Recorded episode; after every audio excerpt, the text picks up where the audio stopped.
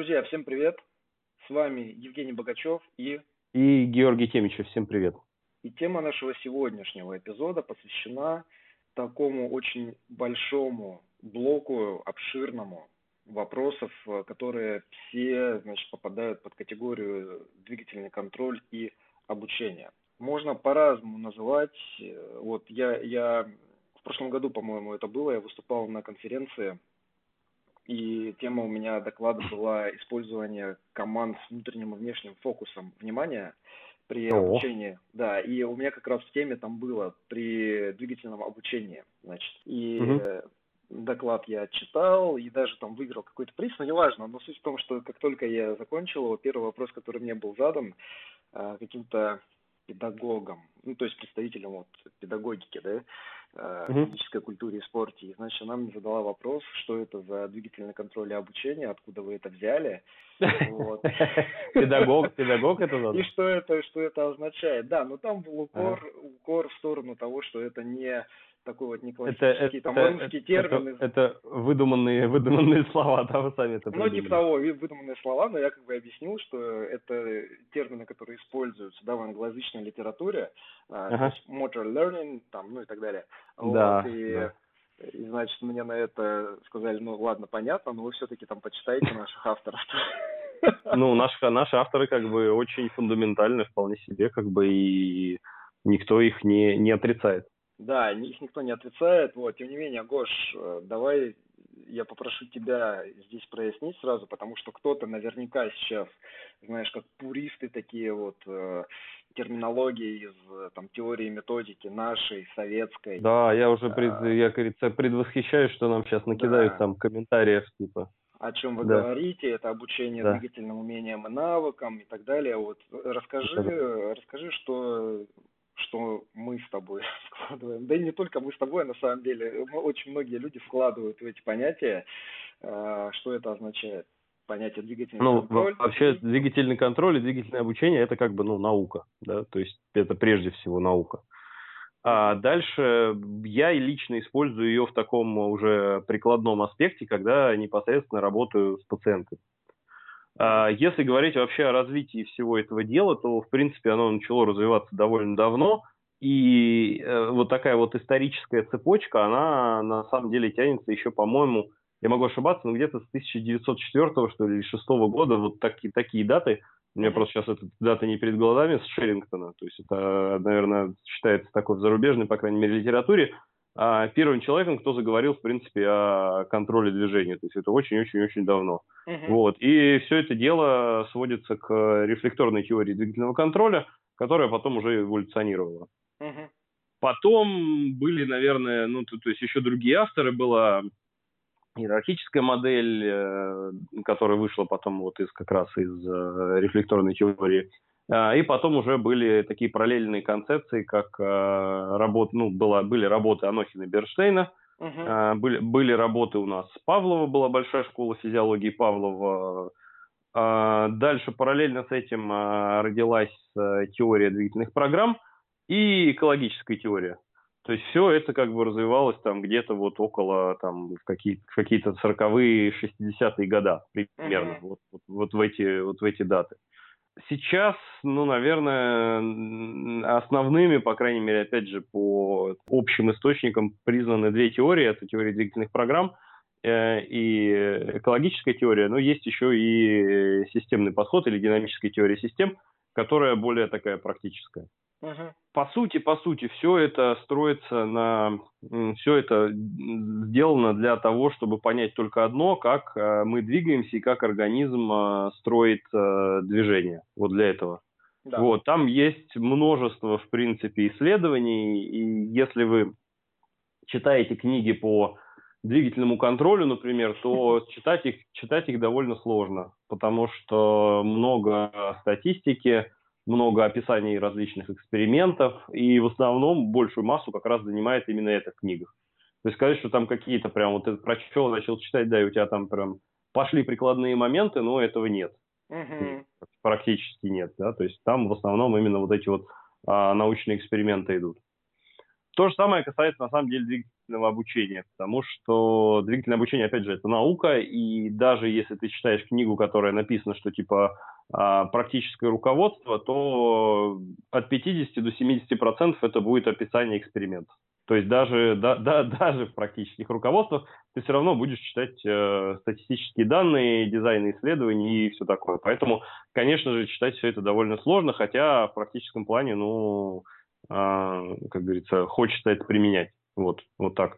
Так что прежде всего это наука, а уже потом это все остальные практические аспекты применения всего этого. Вот, но такое практическое звено там есть, оно довольно хорошее. И, в принципе, о том, как это все на практике применяется, я рассказываю, например, на своем семинаре, семинаре как раз двигательный контроль, двигательное обучение.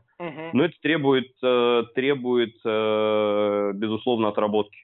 То есть рассказать сейчас в формате подкаста, как это на практике применять, я боюсь, что не получится просто по той причине, что даже на семинарах, когда я сижу рядом, мы отрабатываем это все, а даже тогда люди не всегда понимают, даже уже отработав и проделав это все.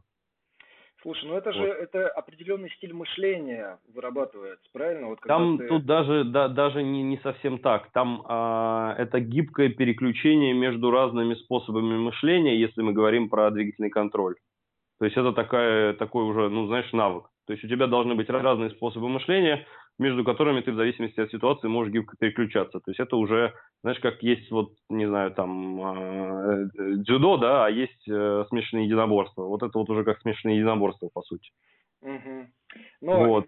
способы мышления, ты имеешь в виду, это как раз вот эти школы, экологическая модель, модель Это различные, да, использование различных, различных моделей на, на практике, да. И причем э, ты можешь, помимо того, что использовать модели, ты можешь еще их комбинировать с различными а, техниками двигательного контроля, накладывать на все это концепции двигательного обучения и подбирать это все индивидуально под э, потребности пациента. То есть это такой, ну, а, своеобразный способ э, клинического, не знаю, мышления, да, практического uh-huh. и взаимодействия, по сути, с э, пациентом. Но цель у всего этого на самом деле только одна, она довольно простая, это максимально быстро и эффективно научить пациента двигаться так, как ты считаешь, он должен двигаться. Ну вот, вот, вот так. Да, и уберите или замените слово пациент на слово, допустим, атлет. Да кого угодно, или, да. Или подопечный, да, и вот вам та же самая цель при обучении двигательным умениям, навыкам а, да, в да, фитнесе, в спорте, где угодно еще. То есть всегда мы говорим о том, что мы достигаем цели посредством физических упражнений, а упражнения это средство, да, Средства да. или инструмент ты можешь использовать только если человек может его, во-первых, безопасно использовать, ну а во-вторых, собственно, эффективно по, там, по характеристикам двигательного состава. И нужно научить человека использовать это средство, чтобы оно имело смысл. Собственно, по причине того, что это не очень просто, а иногда это крайне непросто, в какой-то момент был такой обширный сдвиг в сторону использования тренажеров, которые фиксируют определенные степени свободы определенной плоскости, да, и вот там не надо обучать, ты человека посадил, а, сказал ему там делаешь 3 по 8, а сам ну, на себя в зеркало смотришь в этот момент. То есть э, задача mm-hmm. обучения, она как бы э, была исчерпана, но, но поскольку, например, сейчас мы все наблюдаем тренд в сторону как раз возвращения к функциональному тренингу, да, в хорошем смысле функциональному, то вопрос необходимости навыка обучать, он стоит очень-очень остро. Потому что, еще раз, ну, даже простые действия, вот присед, например, э, нужно mm-hmm. научить человека приседать, прежде чем использовать это. Потому что если просто сказать, опускайся вниз, поднимайся вверх, но как бы там кто-то сделает хорошо, а кто-то сделает не очень хорошо. Я на самом деле фанат э, вот Бернштейна, потому что как, как раз вот ты говорил о том, да, что книги о двигательном обучении, они полны там статистики, науки и прочего. Да, да, да. А вот его книга конкретно о ловкости ее развития. Угу. Она настолько хорошим, простым языком написана, и понятно, что там есть упрощения, понятно, что там какие-то тезисы, они были уточнены, или, может быть, там они по-другому сейчас uh-huh. интерпретируются, uh-huh. да. Тем не менее, вот как бы понять картину, я помню, когда я прочитал, это был, наверное, это 12 или 13 год был, где-то вот, вот так. У меня просто все, все перевернулось. Все перевернулось. Я такой, типа, о, вот оно, вот то, что я искал. а, вот что мне надо там, чтобы понять, потому что я уже тогда был, скажем, ну, не так чтобы двинутый, но очень интересовался повышением экономичности в упражнениях, ну, по крайней мере, в том, что касалось mm-hmm. вот кроссфит движения, да, всякие циклические mm-hmm. Упражнения, там, гимнастика и прочее. И вот то, что Бернштейн описал, то, как он это описал, вот эта иерархия э, построения двигательного навыка, да, то, что разные структуры нервной системы отвечают за движение разной сложности, и то, что там вначале это всегда там премоторная кора, и потом там это все раскладывается на более там простые какие-то программы, более сложные программы. Короче, вот тут я такой, типа, блин, вот оно, и отталкиваясь от этого, я дальше выстраивал, на самом деле, все прогрессии обучения движением уже в групповом формате. То есть mm-hmm. вел группы, например, да, по ну, там кроссфит занятия. И в кроссфит занятиях это всегда час. И в рамках этого часа тебе нужно людей размять, тебе нужно вот, обучить их движениям, которые будут использоваться дальше до какого-то приемлемого уровня, да, чтобы это можно было использовать. А дальше, соответственно, выполнить эту тренировку, то есть какой-то силовой блок плюс, допустим, кондиционный или только кондиционный, неважно, ну и потом, соответственно, замять. Вот это ограничение по времени, то, что там на работу над техникой, есть 10-15, ну там редко 20 минут, оно заставляло искать, собственно, способы как раз вот, но разнообразного подхода, да, к тому, чтобы даже простые движения, еще раз, это касается приседаний, становых тяг и прочего. Если мы хотим, чтобы ну, вот наши подопечные двигались хорошо, и у нас кровь из глаз не текла, когда мы на них смотрим, нам надо их учить по определенному, ну, учитывая физиологические аспекты, потому что если нет, если просто сказать, поднимай это с пола, или вот опускайся вниз или вверх, будет, угу. вот как Берштейн говорил, да, двигательная задача любая, она решается по пути наименьшего сопротивления. Да, то так есть, да. То есть, угу. если у человека где-то недостаточно сил, какие-то мышцы слабые, то более сильные скомпенсируют. Если у него где-то не хватает подвижности в каких-то суставах, то в более мобильных суставах будет компенсация. Если Короче, это вот, вот так, да, это перемещение из точки А в точку Б. Самое главное, что вот тогда, ну, не, может быть, не самое главное, короче, один из таких вот моментов тоже, знаешь, глаза открывающих, было то, что для мозга нет упражнений, да, для нервной системы есть только двигательные задачи. То есть там угу. нервная система не заинтересована в том, чтобы там упражняться или там или что-то еще. Есть вот двигательная задача, нужно переместиться из точки А в точку Б. Все. И дальше все средства хороши для того, чтобы это сделать. Где-то есть боль, мы ее обойдем. Где-то есть слабость, мы ее обойдем. Где-то есть утомление, мы ее обойдем. А дальше уже вот это, это внутренняя сторона двигательной задачи. А есть еще внешняя, это вот ее технический состав, это как оно выглядит. И ты вот сказал об этом, да, что мы обучаем а, чтобы человек мог выполнить движение так, как мы считаем э, его ну, правильным выполнять. Да, да. И эта правильность, она ведь строится на биомеханике, она строится на том, а, что, ну, то есть некая рациональность, да, Ну, на нек- некоем опыте, чтобы человек мог максимально долго и эффективно и безопасно а, выполнять то задание, которое он хочет выполнять, mm-hmm. добиваясь тех целей, которых он хочет добиться. То есть только, только, только с этой целью. А, если, опять же, у человека есть какой-то несколько индивидуализированный способ выполнять это задание, но при этом все равно это безопасно и эффективно, то я считаю, что мешать ему в этом случае тоже не надо. Потому что индивидуальные особенности бывают разные, и иногда, пытаясь людей подогнать под э, общие какие-то параметры, мы для конкретного человека делаем хуже. Поэтому uh-huh, тоже, uh-huh. тоже надо обязательно на это сделать э, скидку. Не всегда вот это вот идеал, да, он является идеалом для всех. Ну, и мы с тобой говорили уже об этом в предыдущих эпизодах, что, ну, скажем, есть некое там ведущее звено техники, вот оно там, оно одинаковое для всех, да, вот для, для всех людей оно одинаковое. То есть, если мы приседаем вниз, то у нас должно быть сгибание и в тазобедренных суставах, и в коленных, да, не может да. быть, что только вот там один какой-то сгибается и так далее. Но, но дальше это всегда еще детали техники это всегда еще вот как раз индивидуальные особенности, когда мы смотрим на антропометрию, когда мы смотрим на анатомические какие-то особенности. Потому mm-hmm. что вот мы про присед с тобой говорили об этом, еще там где-то, да, что мы не можем всех людей ставить разворачивая носки наружу строго на 30 градусов или на 45, или строго, чтобы прямо носки смотрели. Вот когда мы вот в такие искусственные рамки загоняем, а, то вот тогда мы начинаем совершать ошибку. Да. Угу. То есть всегда в любой двигательной задаче есть как раз вот ее некая результативность и иррациональность, да, а дальше, и вот, вот это мы должны учитывать, а дальше это всякие индивидуальные особенности, которые влияет на то, как оно может конкретно выглядеть, да, вот с какими-то девиациями а, относительно вот разных параметров. Так, э, Гош, ну я вот был у тебя на семинаре давно, давно-давно, да, у тебя, да. мы там как раз и познакомились.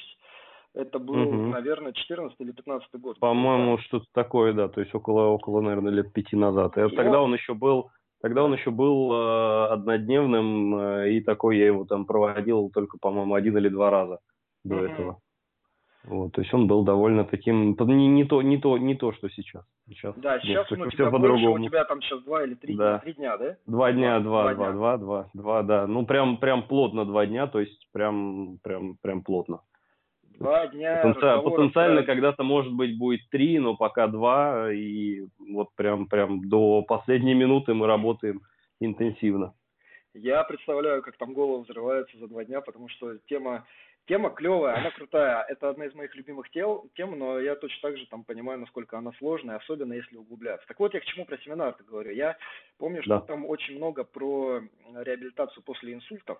Приводил примеры, да, вот как... Да, да, да. Сейчас примеры тоже есть, потому что хорошие примеры, на самом деле. И поскольку моя первая специализация – это нейрореабилитация, uh-huh. я как бы начинал в реабилитации вообще развиваться как бы из э, реабилитации непосредственно неврологии uh-huh. и, получал того же там и терапевта, и как раз я с двигательным контролем, двигательным обучением а, знакомился именно работая с а, пациентами после инсульта. Uh-huh.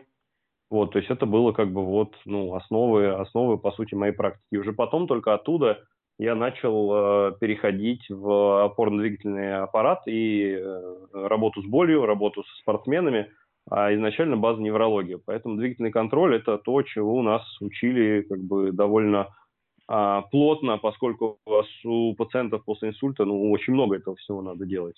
Угу. Вот. И, и поэтому, да. и поэтому и примеров много, потому что на неврологических пациентах это очень наглядно.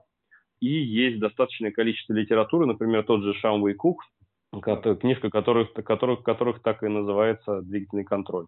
Угу. Она уже, по-моему, в четвертом издании сейчас. А, книжка хорошая, если вы работаете с а, пациентами после инсульта. Я очень рекомендую эту книжку почитать. Я ее выкладывал. У меня в ленте в Инстаграм есть эта книжка среди списка рекомендованной литературы к прочтению. Так что вот если вам интересно, а, что читают э, нейрореабилитологи, то вот это она. Да. И мне кажется, вот многим не очевидно то, что ну вот после инсульта, по сути, мы же говорим не о том, чтобы технику упражнений да, людям дать, мы говорим о том, чтобы восстановить базовые функции. И а, насколько, вот, насколько о каком порядке или о каком наименьшем порядке примитивности движения мы здесь говорим? То есть что это может быть? Типа подъем руки, да? Что это? Там переворачивание? Ну, ну да. А, немножко не так. У пациентов после да. инсульта мы говорим о восстановлении функций в первую очередь. И когда мы говорим про функцию и, и активности повседневной жизни, даже, наверное, не столько функции, сколько активности повседневной жизни. Mm-hmm. И когда мы говорим про это, то это какие-то такие глобальные вещи. Например, способность есть, способность э, раздеваться, одеваться, способность... Э, за собой вообще, да? Да, самостоятельно ходить в туалет, принимать душ, э, выходить на улицу за продуктами, э, водить машину и так далее. Вот, там, а, поскольку у пациента после инсульта есть не только э, опорно-двигательный аппарат, да, но и нервная система, которую мы обязательно должны учитывать, то и в этой нервной системе как раз и произошла проблема, то это накладывает на нас, безусловно, определенные ограничения. И там у нас есть такие понятия, как э, истинное восстановление, которое происходит в среднем где-то около трех месяцев после инсульта. Uh-huh. То есть, как, как, как возник э, инсульт, Потом три месяца у нас э, первоначальные структуры могут э, восстанавливаться по мере того, как отек будет спадать, по мере того, как будет зона пенумбра уходить и реиннервация будет происходить. Вот происходит это истинное восстановление. Дальше, после этого срока, мы говорим о компенсациях, то есть о создании каких-то альтернативных, э, по сути, нейронных связей, о компенсации с противоположной стороны, вот о создании вот этого всего. Но с противоположной стороны как мозга, так и тела. Вот о всех этих э, параметрах мы уже говорим. И на этом строится как раз восстановление э, функции. Угу. Плюс у пациентов после инсульта бывают проблемы с э, речью, плюс у них бывают проблемы с сознанием, Плюс это пожилая группа пациентов, у них могут быть сопутствующие дементные состояния, а, у них могут быть нарушения памяти. В общем, все это может быть, и как бы все это тоже учитывается, поэтому то, как мы строим свое с ними взаимодействие, ну, это очень важный момент в реабилитации данной категории пациентов. Uh-huh. Опять же, вернемся к первому пункту, это непосредственно само поражение нервной системы. Если оно довольно выраженное, то, безусловно, и количество того, что мы можем восстановить из активности, будет ограничено. То есть, чем э, глубже очаг и чем больше очаг, тем меньше я смогу в итоге э, восстановить такому пациенту. И буду говорить больше уже о компенсациях или о там, не знаю, помощи родственников, о чем-то таком, а не о восстановлении функций непосредственно. Вот. Да, ну и все это в сопутствии всех остальных факторов того, что пациент устает, ему может быть больно, он может плохо запоминать, плохо понимать, э, плохо чувствовать, то есть вот все эти компоненты. Ну, то есть механизмы вот, адаптации нервной системы, да, и механизмы этого двигательного обучения, они одинаковые для здорового человека и для восстанавливающегося после инсульта, отчасти, но для отчасти, да. все сложнее, все гораздо отчасти сложнее. да, потому что, что да, у инсультника намного чаще встречаются различные проблемы с э, сознанием, и угу. бывают даже такие э, ситуации, как, например, геминеглект, когда человек игнорирует э, одну сторону тела. То есть он просто вот как бы у него для него этой стороны просто нет. То есть она за счет именно вот очага просто выпадает. И, ну, это как бы проблема в, во всем, и в понимании, То есть и нет, в движении. Он, он, он не чувствует, да, ее? Или... Он ее не, ну, даже не осознает. Даже не осознает. Да, то есть он даже когда будет сидеть, он будет э, падать все время в эту сторону. Вот. И плюс еще бывает синдром Пушера, они часто сочетаются. Это когда человек толкается здоровой стороной в сторону паратичной. То есть как бы у него ось э, восприятия тела в пространстве меняется.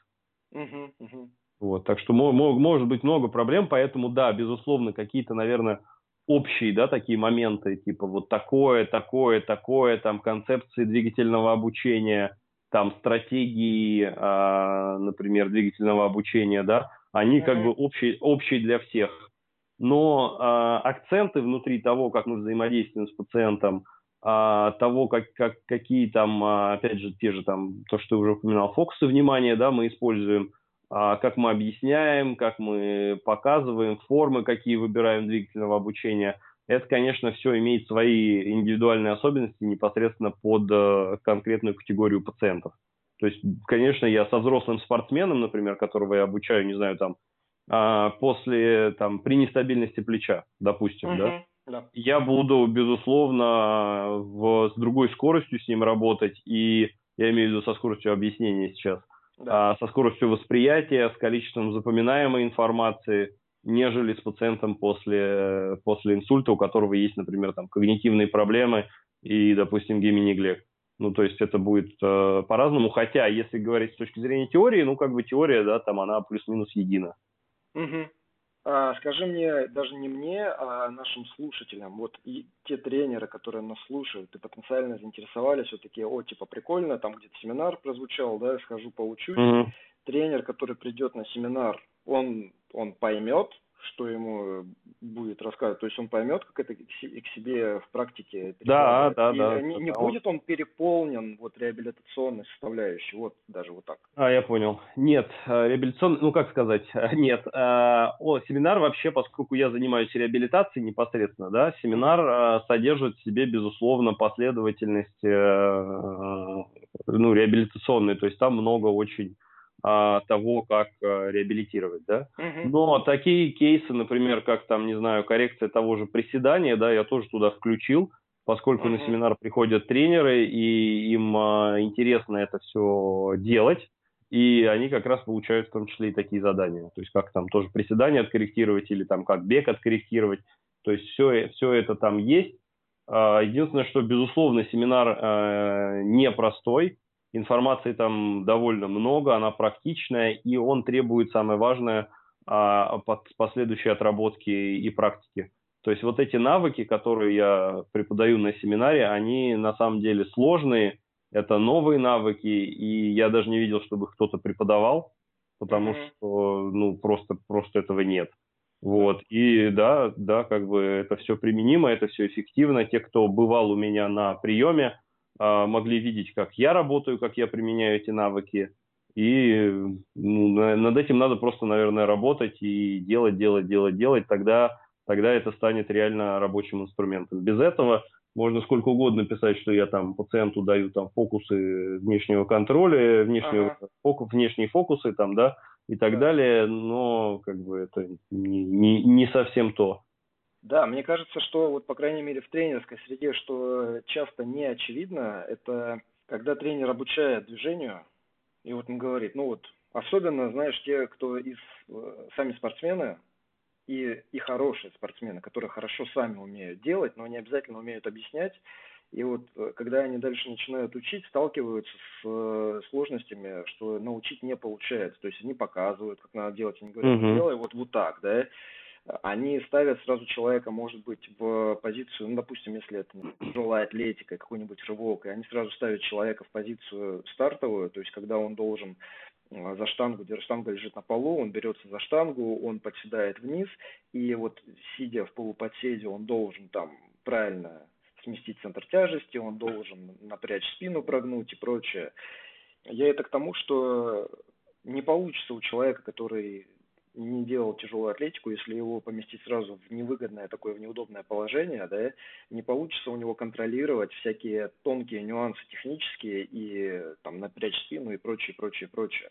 И вот вот это, скажем, это диссонанс между стремлением тренера научить и неэффективностью обучения, вот эта пропасть, она заполняется как раз пониманием того, как нервная система учится, как она контролирует движение, да, управляет движением, и как, соответственно, происходит процесс вот этого двигательного обучения не, не в сознании личности человека, не так, что вот он не понимает, а теперь он понял, да, а ну реально как на уровне всей нервной системы происходит это двигательное обучение.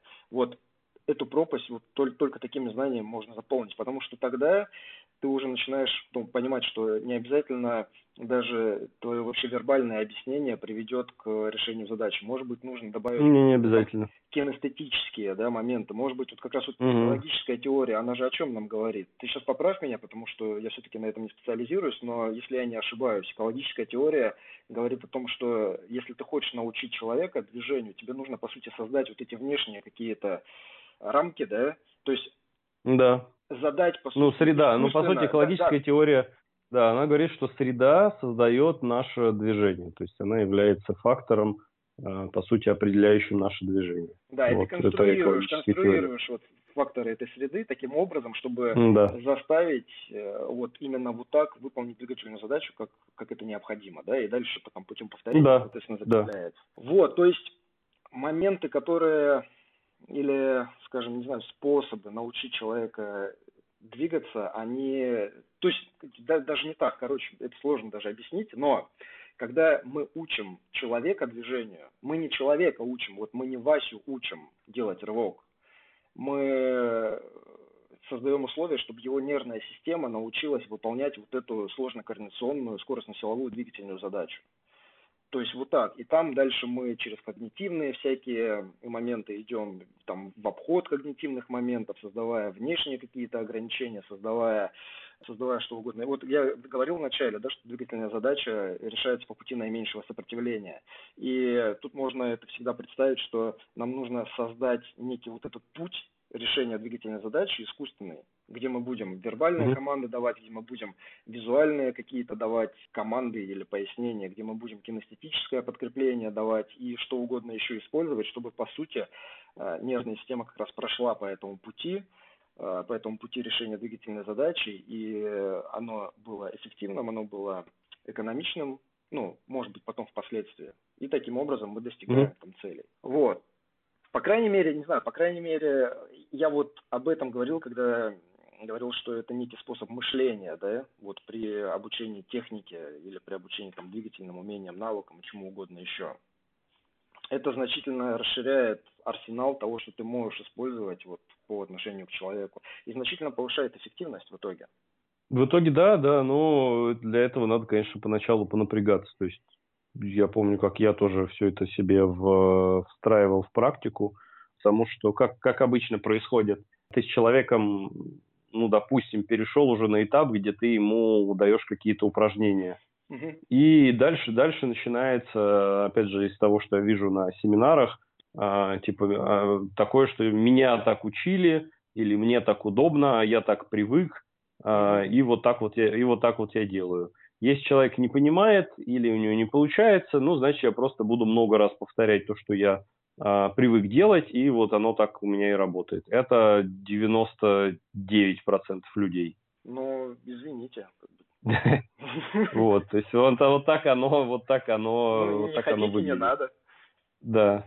А, но это приводит к тому, я тоже был в такой ситуации на самом деле, то есть это просто приводит к тому, что а, ты в какой-то момент начинаешь злиться, потому что, как специалист, потому что ты прилагаешь усилия, ты объясняешь, показываешь, а он не понимает, объясняешь, показываешь, не понимает. Да. И дальше вот это вот, вот это вот повторение трех слов, оно как бы идет с нарастающей интонацией. Пока, угу. пока специалист не находит себя просто орущим на, на человека и говорящим, ну что ж ты не понимаешь, я ж тебе все рассказал, показал, что же не так. Вот. Э, не так то, что есть разные способы взаимодействия с людьми, есть разные способы э, выполнения одного и того же задания, и от того, насколько вы гибко можете человеку объяснить и показать это задание, зависит ну, непосредственно эффективность той или иной ситуации. Вот, вот об этом, наверное, тоже в том числе семинар. Вот. Ну и плюс там еще всякие есть, uh-huh. есть э, техники различные э, двигательного контроля, есть техники двигательного обучения, которые мы там проходим. Вот и об этом тоже. А когда, ну, если мы говорим о двигательном обучении, понятно, что надо понимать механизмы и закономерность, как это все протекает. Но дальше, вот для того, чтобы как раз это интегрировать свою практику, для того, чтобы получилось интегрировать свою практику на любом конкретном в любом конкретном случае необходимо знать вот досконально двигательный состав движения, которому ты хочешь обучать. То есть, да. если это простое движение, относительно простое, да, типа приседа, это одна ситуация. Если это более сложное движение, где есть изменение направления движения вот, ну, в рамках, допустим, рывок тяжелоатлетический, он ведь подразумевает, что ты сначала ускоряешь штангу вверх, точнее, или ты двигаешься вверх, и потом ты... Ну да, тянешь ее за собой. Штанги. Угу. В какой-то момент, да, в какой-то момент ты уходишь под штангу, то есть у тебя меняется направление движения, вот с движения вверх на движение вниз. И когда вот куча вот этих всяких элементов, скажем, имеется в движении, тебе надо знать двигательный состав. То есть это пространственные да. характеристики, это временные, пространственные, временные, динамические, там бла-бла-бла и прочее. И э, здесь фишка-то в том, что у каждого движения вот есть, например, исходное положение, да, есть там какие-то промежуточные, есть конечное, и часто просто начинают, ну вот исходное положение, вот я с него начинаю обучать. Но нередко исходное положение является не лучшим, потому что оно просто неудобное, да. И вот становая тяга очень хороший для этого пример. Исходное положение, когда штанга лежит на полу, и тебе нужно опуститься вниз и взяться за штангу, э, правильным образом напрячься и поднять вверх, но это очень тяжело и гораздо тяжелее, чем если попробовать даже не со штангой, например, с грифом или с трубкой опуститься из, из верхней точки в нижнюю, да? Угу. То есть из положения полного распрямления, по сути, из конечного положения опуститься в исходное. Это на первый взгляд может противоречить логике, да, вот при обучении, но на самом деле, если э, так разобраться, ты ставишь человека, ему удобно, ты ему объясняешь, что должно сначала происходить, вот оно сгибание в тазобедренных суставах, вот куда идут там ягодицы, вот что происходит со спиной, вот где у тебя голени, и это происходит очень медленно, плавно, подконтрольно, можно остановить человека в необходимой точке, чтобы скорректировать положение, чтобы обратить внимание на то, какие мышцы сейчас напряжены и прочее. То есть создается условие, чтобы, человек, чтобы его реально можно было учить, да, ему что-то объяснять или рассказывать, что, соответственно, он может это делать и делать успешно.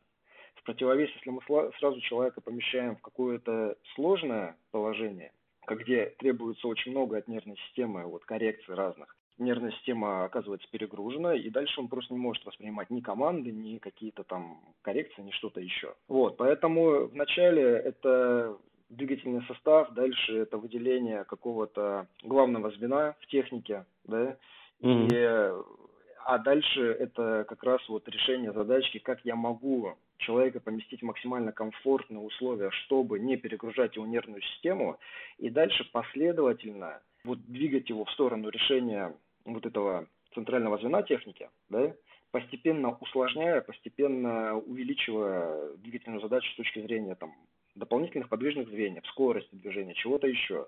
И таким образом доводя его плавно вот до решения уже комплексной двигательной задачи, то есть выполнения полного движения, полного рывка, полной становой тяги, полного выхода на кольцах, э, спринтерского бега, там, дистанционная скорость, стартовая скорость, какая угодно еще. Да, ну, есть, вот. есть разные варианты, да, то есть ты, ты описал, в принципе, вариант выхода просто в положение, да, там, второй, второй точки движения, да, то есть там начало, начало да. или конца, да. Ну, как бы, как, как вариант, очень хорошая, а, хорошая стратегия для обучения некоторым а, двигательным навыкам. Я такой тоже, тоже периодически применяю. Да, это не со всеми работает, но с некоторыми, вот в частности, с становой тягой, это прям uh-huh, uh-huh. особенно, особенно когда в группе, да, когда вот в группе, ведь, вот, допустим, кроссфит занятия или групповые какие-то тренировки, где учат двигаться, где не просто там ты показываешь, э, ну, короче, не, не групповые занятия в фитнесе, да, где там uh-huh. не бодипамп, а, допустим, вот хороший кроссфит э, класс.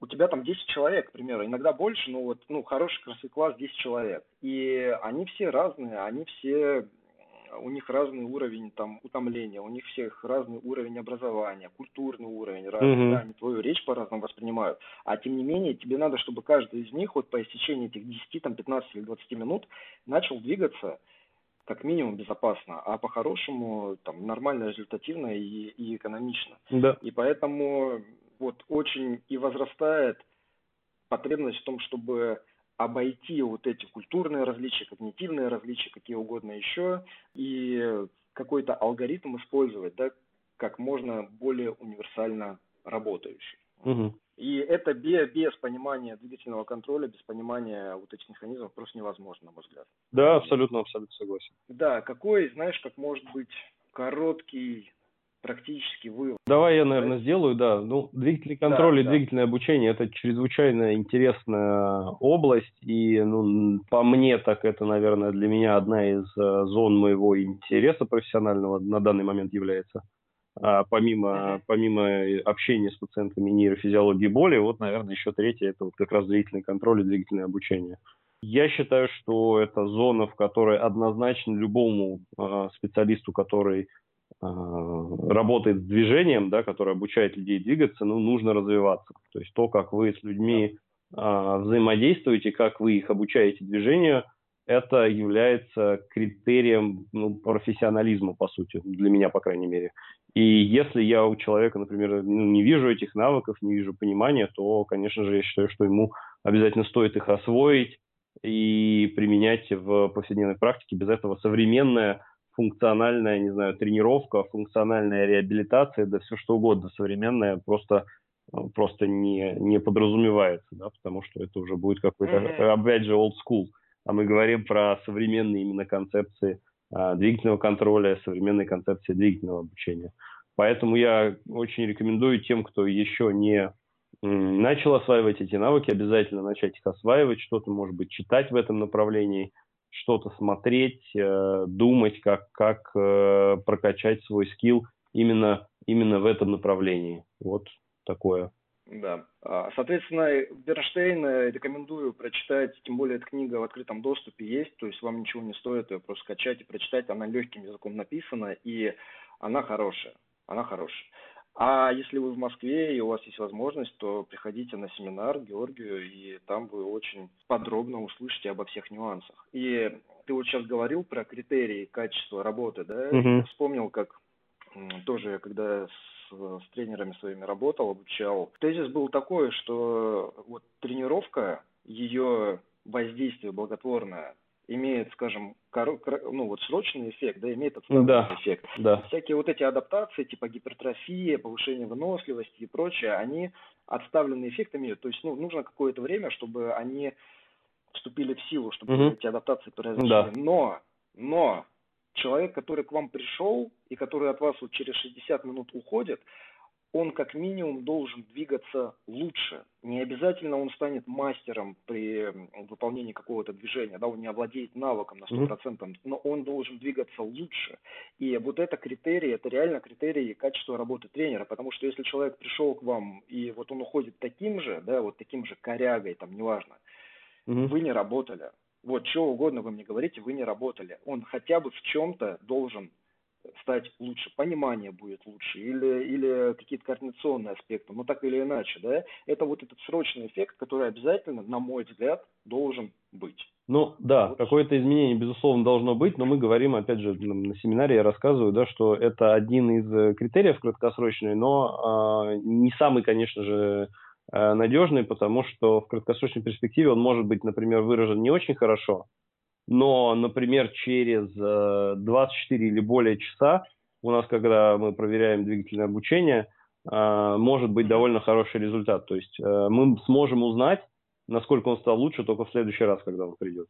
Да, не, окей, я согласен, да. я согласен, да. но какое-то изменение должно Какое-то изменение исполнения, безусловно, да, мы должны видеть, а оценить, насколько действительно это повлияло на двигательное обучение, мы сможем только отсрочно. Да, да, да. А, ладно, на этом мы с вами прощаемся. Всем спасибо за внимание и до новых. Да, всем пока.